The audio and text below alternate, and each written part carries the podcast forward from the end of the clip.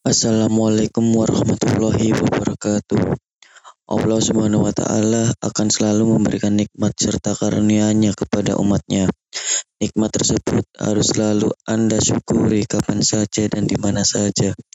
Pada kesempatan kali ini, izinkan saya untuk menyampaikan sepatah dua patah tentang jodoh. Pada pertemuan kali ini, kita akan membahas tentang jodoh. Sebagaimana yang telah kita ketahui bahwa jodoh itu sudah diatur oleh Allah Subhanahu wa taala. Jodoh itu masih akan menjadi sebuah misteri. Bahkan sampai di saat hari pernikahan pun kita belum tentu tahu apakah orang yang kita nikahi adalah jodoh kita atau orang yang diciptakan Allah SWT untuk kita. Jodoh bisa diartikan sebagai teman hidup yang mencerminkan diri kita sendiri. Terdapat tiga hal yang bisa jadi landasan bahwa orang tersebut layak untuk dijadikan pendamping hidup.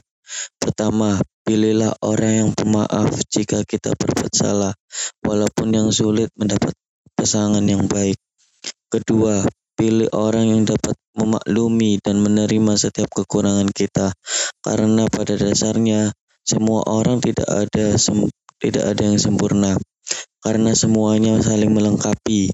Ketiga, pilih yang bisa memotivasi kita, sebab roda kehidupan akan terus berputar dan dapat memotivasi kita ke arah yang lebih baik. Sehingga kesimpulan yang dapat dipetik dari tema ini adalah kita harus memilih jodoh yang dapat menuntun kita ke arah yang lebih baik dan bisa mendorong kita dalam kebaikan serta beribadah kepada Allah Subhanahu wa taala. Sehingga kita dapat menemukan jodoh yang tepat serta berhalak mulia. Demikian pembahasan kita pada hari ini.